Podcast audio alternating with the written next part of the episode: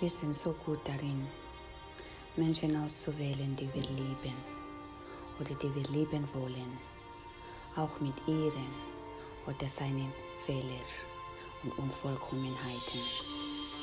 Aber wir sind sehr schlecht darin, Menschen auszuwählen, die fähig sind, uns mit unseren Unvollkommenheiten und Fehlern zu lieben, verstehen und zu akzeptieren.